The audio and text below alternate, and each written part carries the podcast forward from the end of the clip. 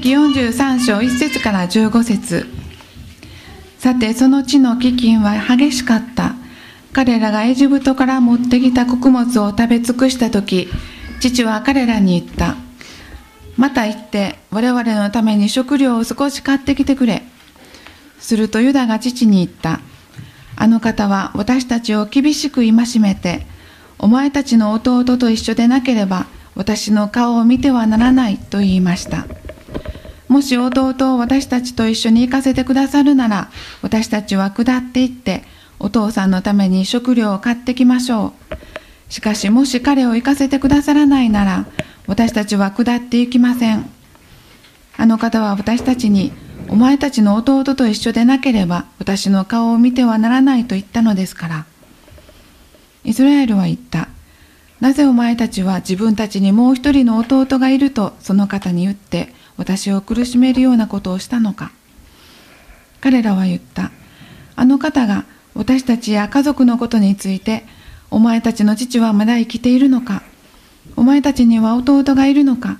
としきりに尋ねるので問われるままに言ってしまったのです。お前たちの弟を連れてこいと言われるとはどうして私たちに分かったでしょうか。ユダは父イスラエルに言った。あの子を私と一緒に行かせてください。私たちは行きます。そうすれば私たちはお父さんも私たちの子供たちも生き延びて死なずに済むでしょう。私自身があの子の保証人となります。私が責任を負います。もしもお父さんの元に戻らず連れ物連れ帰らずあなたの前にあの子を立たせなかったら私は一生あなたの前に罪あるものとなります。もし私たちがためらっていなかったら今までに二度は行って帰ってこれたはずです。父イスラエルは彼らに言った。それならこうしなさい。この地の名産を袋に入れそれを贈り物としてその方のところへ下って行きなさい。乳香と蜜を少々樹香ともつ薬ピスタチオとアーモンドまた2倍の銀を持って行きなさい。お前たちの袋の口に返されていた銀も持って行って返しなさい。おそらくあれは間違いだったのだろう。そして弟を連れてさああその方のもとへ出かけて行きなさい。全能の神がその方の前でお前たちを憐れんでくださるように。そしてもう一人の兄弟とベニヤミンをお前たちに渡してくださるように私も息子を失う時には失うのだ。そこで一行は贈り物を携え二倍の銀を持ちベニヤミンを連れて出発した。そしてエジプトへ下りヨセフの前に立った。再びエジプトへですおはようございます。なんかもうちょっとあの少ないかなと思ったんですけどちょっとだけ少ない第一礼拝です。えっと、Facebook の人も LINE の人も LINE の人もちょっとちゃんと聞こえてるかわからないんですけどこのスピーカーを近くにしてあの話します。一緒に住んでいる、まあ、高校生に痩せたと言われたんですけど、まあ、を短くしただけです、はい。まあ、今日もあのの長かった時代の人たちの話ですけど兄弟たちがエジプトからヤコブのもとへあの400キロの約400キロの旅路を帰ってきました。ルベンが帰ってきて「ただいま」って「お父さんたくさん食料を買って帰ってきました」でもシメオンが一人エジプトに人質として捉えられてるんです。えー、って。お前らなんでそんなことを言ったんやがって。ルベンが答えます。私たちはスパイって言われてエジプトのもう偉いさんが怒っていて殺されかけたんです。3日間監禁されました。弟のベニヤミンを連れて行けば人質のシメオンが助かります。ベニヤミンを連れて行ってもいいですか？そうじゃないと、一人でエジプトにいるシメオンがかわいそうです。どうかベニヤミンを私の手に任せてください。もしここに戻ってこなかったら私の息子をどうにでもしてください。ヤコブは言います。いや、シメオンもいなくなってしまって、私ももう子供二人失った。もしエジプトに行く途中にベニヤミンの身に何かが起こったらどうするんやって。え悲しみや、まあ白髪が増えていくだけやって。連れて行ったらあかんっていう、この、これは42章の後半なんですね。今日は43章です。ベニヤミンは多分30代ぐらいだったはずですが、まあ、可愛くて仕方ないんです。まあ、当たり前ですが、親はいつまでも親で、子供がいつか順番抜かすっていうことはないんです。ずっと親から見れば、子供は子供、子供から見れば、親は親。ヤコブの偏った愛情です。待ちに待った食料が届いたと同時に、悲しみのニュースだったんです。エジプトからもらってきた食料の袋をみんな開けるんです。すると、そこに金が、あ、銀が入ってるんです。銀。お金なんです。うわって。えー、って。俺ら完全にスパイって思われてしまうやんって。えー、って。もうどんよりした空気になったと思います。すぐに返しに行かれへんし、400キロも離れてるし。2節彼らがエジプトから持ってきた穀物を食べ尽くした時、父は彼らに言った。また行って私たちのために少し食料を買ってきておくれって。ユダは、このお父さんヤコブにルベンと同じことを言うんです。42章の後半に書かれてあることで43で。で、でもちょっと違うんです。9節43章9節私自身が彼の保証人となります。私に責任を負わせてください。万が一彼をあなたのもとに連れ戻さず、あなたの前に彼を立たせなかったら、私は一生あなたに対して罪あるものとなります。ユダは自分に責任を負わせてください自発的に言いました。昔ヨセフを売り飛ばした兄弟ユダの言葉とは思えません。同じユダです。20年以上の月日がただ流れていっただけじゃなくて神様はその間兄弟たちの内側をも変えてくださいました。5年ぐらい前のことなんですがある夫婦から相談を受けたんです。奥さんの方が浮気をしてしまって夫婦の間にもう亀裂が入ってしまいました、まあ、ここから遠いところにいる人たちなので私は会いに行けなくてメールや電話でのやり取りをしました。でお互いに相手が悪い。相手があいつが悪い。いやあいつが悪いと言っていて、まあ、残念ながら別れてしまったんです、まあ、離婚してしまいました。私は旦那さんの方と仲がいいので連絡を取り合っていました。で今は再婚して子供にも恵まれて幸せに暮らしています。で旦那さんと喋ってたらあもう過去のことは許すことができできたと言っていましたで私は奥さんのことはあまり知らないんです。けれど木曜日の夜メッセンジャー、まあ、Facebook のメールで連絡が来たんです〇〇です。覚えていますか？最近流行ってるスパムメールかなと思って、これなんか返信したらなんかこう情報抜き取られるんちゃうかとかいろいろ思ったんですけど、いやー、ちょっと返してみようかなと思って。はい、お久しぶりです。どうしましたか？じゃすぐに返事返ってきて、いや、私は再婚して、子供生まれて、最近罪悪感が出てきて、謝りたいと思うようになりました。あの人は元気ですか？で僕はえ？って思ってで返信するんです。彼は元気ですよって。まるさん昔彼と教会に行ってはったことあるでしょその教会で礼拝してる神様イエス・キリストにごめんなさいって言ってみてください。本人に謝ることができなくても神様は100%許してくださいます。じゃあメール返ってくるんです。いや、私みたいなものなんか、絶対に教会なんかには行けません。もう絶対無理です。で、僕、あの、彼女が住んでいる地域の教会の、まあ、ホームページをいくつか送ったんです。近くやろなって思うのを。じゃあまた返信返ってきて、いや、どれも遠いです。行きたいけど行けないですって。そしたら、で僕が家でまあ、子供さんが寝た時でも、まあ、聖書の話聞いてみてくださいって、まあ、ホープチャップルの YouTube ありますって言って送ったんですそしたらうわってありがとうございますって聞いてみますっていうので、まあ、メールのやり取りが終わりました。5年前はお互い心が傷ついていてめちゃくちゃだったんです。けれど今は謝りたい許してもらいたいそういう心に変えてくださったんです。神様が内側に働きかけてくださいました。ユダは保証人になる責任を取ります。罪あるものとなりましょうって言ったんです。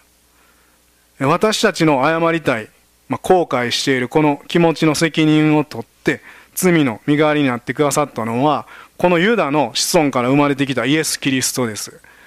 保証人となってくださいました。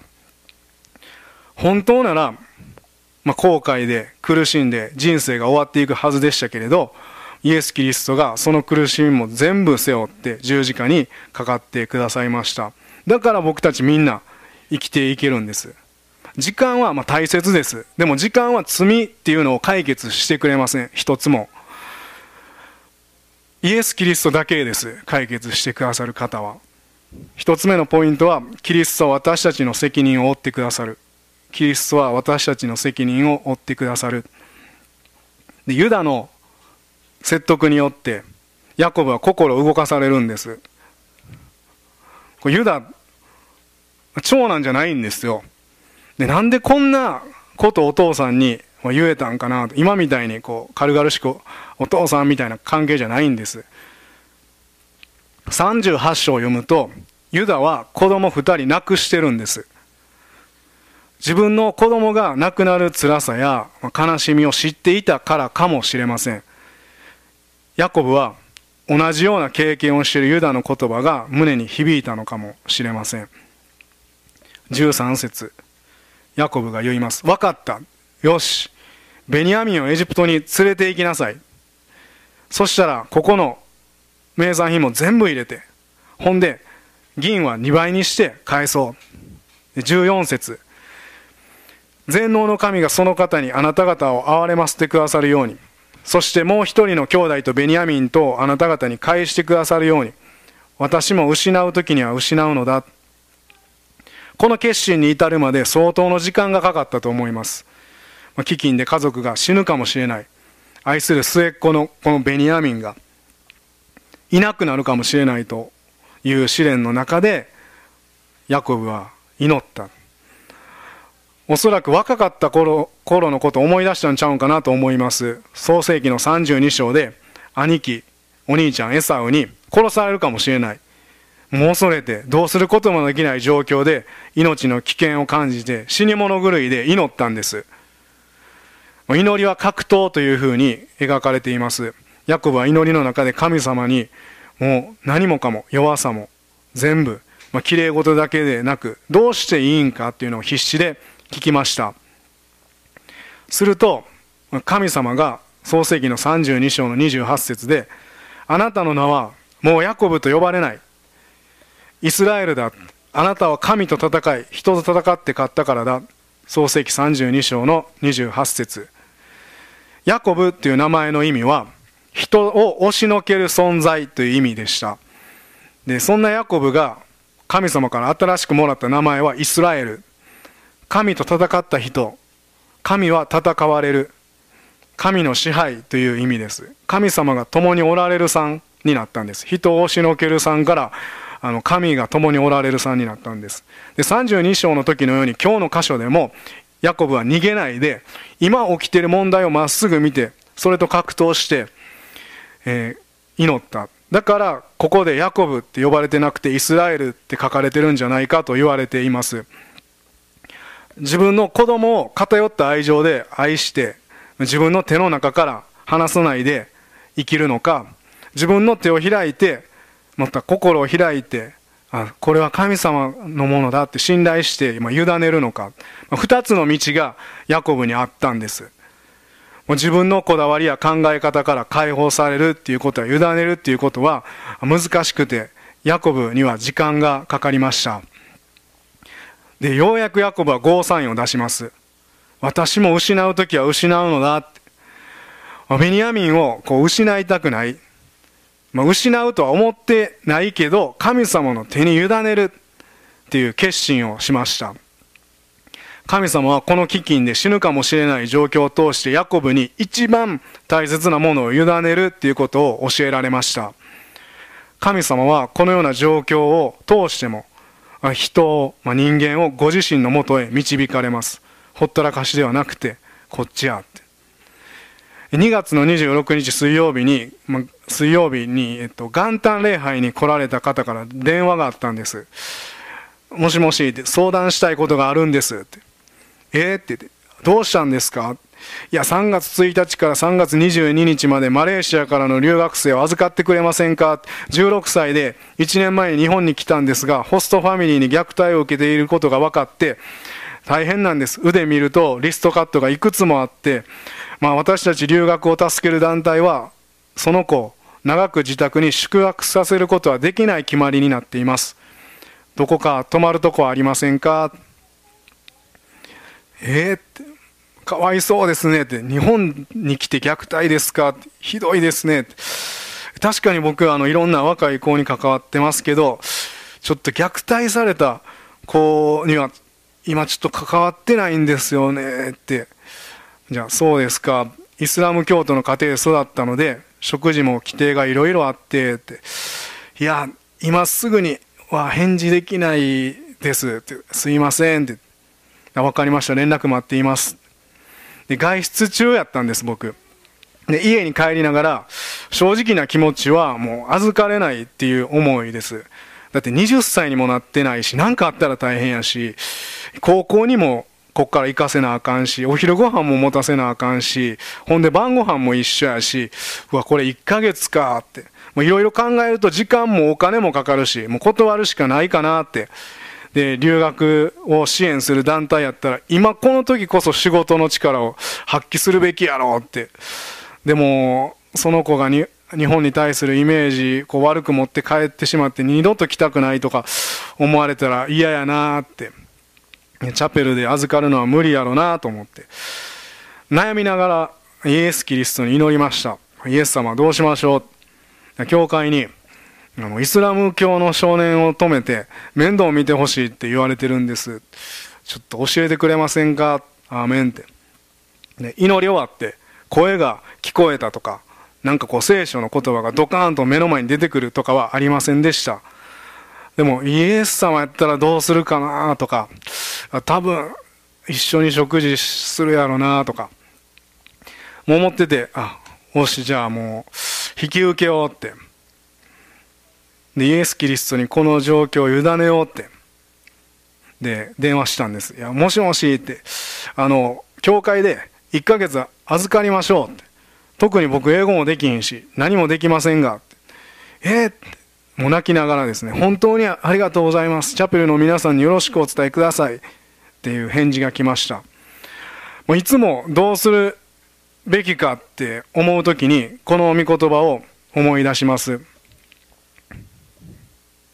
ガラテヤ2章20節私はキリストと共に十字架につけられましたもはや私が生きているのではなくキリストが私のうちに生きておられるのです今私が肉にあって生きているのは私を愛し私のためにご自身をお捨てになった神の御子を信じる信仰によっているのです、まここの私の部分を自分の名前にして祈るんです、まあ、私やから安高はキリストと共に十字架につけられました。もはや安高が生きているのではなく、キリストが安高のうちに生きておられるのです。今安高が肉にあって生きているのは、安高を愛し、安高のためにご自身をお捨てになった神の御子を信じる信仰によっているのです。自分にとってしんどい方を選ぶのでなくて、イエス様やったらの方を選びます。よく神様の御心しんどい方みたいなイメージありますけど、しんどい方ではなくて、イエス様の方が神様の御心です。で、生きておられる方を、方を選ぶんです。あ、私のうちに生きておられるキリストの方を選ぶ。二つ目のポイントは、生きておられるキリストに信頼し決断する。生きておられるキリストに信頼し決断する。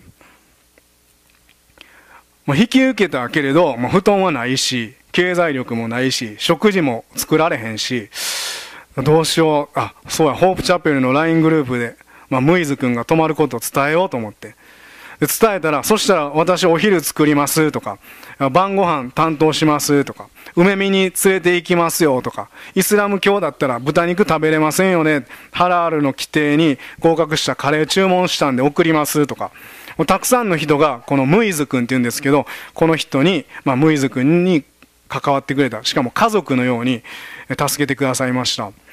神様はいろんな角度から人を通して助けてくださるんだなと実感しました。本当に助けてくださった方々、祈ってくださった方々本当にありがとうございました。ムイズ君に会ってもないのに助けてくれる人がいたりして神様は本当に一人の人を包んでくださる、全方面からこの横とかじゃなくて上とかだけじゃなくてもう全部愛してくださっているんやなって感動しました。ですぐにムイズ君と自分をこう、まあ、ダブらせてあ僕もこうこういうふうに神様に愛されてるんやなと思ってあの目で目で見える形で神様が愛してくれてるっていうのを、まあ、受け取りました。僕が一緒に暮らしている高校生は年が1年違うだけやったのでソファそこのソファに座って笑ったり冗談言ったり日本語と英語でミックスで話しかけて楽しく仲良くしてくれました。自分の基準で自分にはこれはできないとか時間がないとか思って、えー、そのこと断らなくてよかったなって思いました。一緒に時間を過ごすことでイエス・キリストが助けてくださることを経験できました。神様の心を握って自分の思いは手放す、まあ、委ねる、まあ、委ねた時にもっと神様はご自身がどんなお方かっていうのをもうこの地上で表してくださいます。目で見える形で、こんなに愛してるよって、こんな、こんなんやねんって。三つ目のポイントは、委ねる人生は神様を知っていく。委ねる人生は神様を知っていく。ムイズ君になんで、まあ、そこでイスラム教とキリスト教の違いとかを話す機会があって、なんでみんなあれ髭伸ばしはるんで聞いたんです。えそれは髭を伸ばすのは顔を洗ったりするときに髭から落ちる水を天使が飲みに来るからって言ってました。切ったなと思って。まあそれで髭切ったんじゃないですよ。まあ、まあ、そうなんやと。そんな文化やと思って。また、まあ、死後の話、まあ、罪の許しはどう確信してるんってこう聞いたんです、いろいろちょっと長かったんですけど、ギュッてまとめると、死んだら最終的に最後の審判があって、それに合格した人が髪の毛みたいな細い橋を渡るんです。だからその前に脱落してる人もいるんです。合格したらその橋渡って、渡りきったら多分7階建てって言ったんでと思うんですけど、それちょっとはっきりあの言えないですけど、なんか何階建てかのもうこうビルみたいなところにたどり着いて、そこでなんかなんかランクがあるみたいです。で、天国っていう。うわ生きてても大変や死んでも大変やんっていう話になってそっかってなって大変やなそしたら罪っていうのが許される証拠ってあるんって。どうやったら罪許されるんって。うーんってちょっと悩み悩んで少年。あスペシャルな祈りをしますって。何それと思って。えそれ祈ってもうあの許されたっていうあの証拠とかはあるんって言ったらうーん。ないって言うんですよ。でその後いやじゃあクリスチャンはどうするのって聞いてきて。僕は聖書の話をして救われた話とかして100%人間で100%神様のイエス・キリストが全人類の罪のために十字架にかかってくださってそして墓に葬られて3日目によみがえられた。今も生きて働いておられる。このキリストを信じるだけ。十字架っていうのが証拠やねん。これで許された。で、今生きてる間も、罪が許されてるし、過去も未来も。それで神様が天国に導いてくれるって。それ聞いたムイズ君は、うわ、すごいシンプルって。で、もともとは同じ天と地を作られた創造主を信じていた。で、途中からごちゃごちゃとなって、イスラム教と、ユダヤ教、キリスト教は、この分かれてしまったんです。でイスラム教の教えでもキリストはこの世界の終わりに重要な役割をする一人の預言者と言っていました。だから終末論みたいなのがあるんです。イスラム教の中で。でもその中の重要な一人。彼は毎日5回決まった時間にメッカにお祈りしています。けれどもう正直なこと言ってくれて4回だそうです。1回は朝めっちゃ早く起きないとあかんからおかんが代わりに祈ってくれてるって言ってました。そんなあんのかなと思って。で僕がそんなこと話してていやあれやでって。神様っていうのは好きな時に祈っていいしいつどの場所でも祈っていいねんでどっち向いてもいいんやでって言ってそしたら今ムイズ君のためにお祈りしていいって言うとうんって笑顔やったんです。で一緒に祈った後えもうこの創世記もう今までずっと見てきた、まあ、イサクとイシュマエルからこう分かれたユダヤ教とイスラム教がものすごく身近に感じたんです。あこうやって兄弟みたいにこう喋ってたんやろうなと思って。彼は、まあ、クリスチャンは、まあ、印象はクリスチャンは本当に自由で優しい。最初に自由って言ったんです。自由で優しいですね、まあ、イスラムの文化の人たちの神様のイメージは怖いんです。なんか棒で叩かれるみたいな。もうほんまに自由ですねって。でまあイスラム文化の人にキリスト教を伝えさせ伝えさせてもらってもう本当にあ不思議やったんです。ほんまやったらここでめっちゃ準備して宣教師のなんか訓練受けた後違う外国に行ってそこでイスラム教の人にイエス様の話をするのがなんか僕の中ではなんかそれが普通なんですけど、まあ、逆転してというか向こうから来て本当のイエス様、まあ、神様を伝えさせてもらった。あなんか不思議やなって喋りながら。ヤコブは子供たちを祈って送り出しました。ベニベニヤミンを連れて行きなさい。で1415全能の神がその方にあなた方を憐れませてくださるように。そしてもう一人の兄弟とベニヤミンとあなた方に返してくださるように。私も失う時には失うのだ。そこでこの人たちは贈り物を携えそれに2倍の銀を持ちベニヤミンを伴ってエジプトへ下りヨセフの前に立った。創世記ではこの全能の神っていう言葉が 5, 5回出てくるんです。1回はアブラハムの時です。で残りの4回は全部このヤコブのところで出てくるんです。全てを知っておられる全てを作られた全能の神様がエジプトの偉いさんに働いてくださってあなた方を憐れんでくださるように私も失う時は失うのだってヤコブは祈ったんです。ヤコブは全てをすることのできる方に委ねたっていう証拠です。祈ってやるべき準備をしてエジプトへ送り出すんです。全能の神様に信頼したヤコブはさらに神様の偉大さを知っていきます。うわこんな方か。あ知らんかった。こんな方やったんかって。で大切なものを神様にこう手放す時本当に解放されて一番大切な神様の思いに合わされていきます。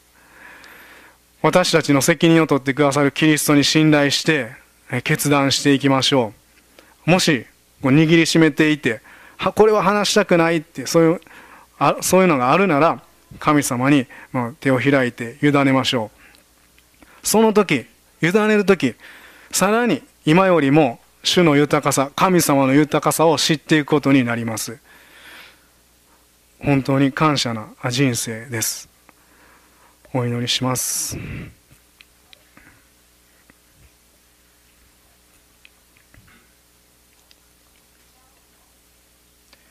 今私が肉にあって生きているのは私を愛し私のためにご自身をお捨てになった神の御子を信じる信仰によっているのです。天のお父様あなたが全部責任を取ってくださるイエス様を送ってくださってその方によって私たちは今生きています。時間で許されたのでなくあなたが証拠となって許してくださったこと本当に感謝します。どんな時もあなたの方を選んで決断していくことができるように祈って送り出したヤコブのように自分で祈って人生進んでいくことできるように祝福してください。うちに住まわれるキリストに従いながらこの人生最後まで歩めますようによろしくお願いします。コロナウイルスやインフルエンザいろんな病がこの地上にはありますけどもその上にあなたがおられて今その中で苦しんでいる人を一日も早く解放してくださいますようにこの日本日本だけではなく世界の情勢もあなたがその上におられるのでどうぞ一日も早く助けてください。この人間を助けてください。地球を助けてください。よろしくお願いします。イエス・キリストのお名前によってお祈りします。アーメン。それぞれお祈りしましょう。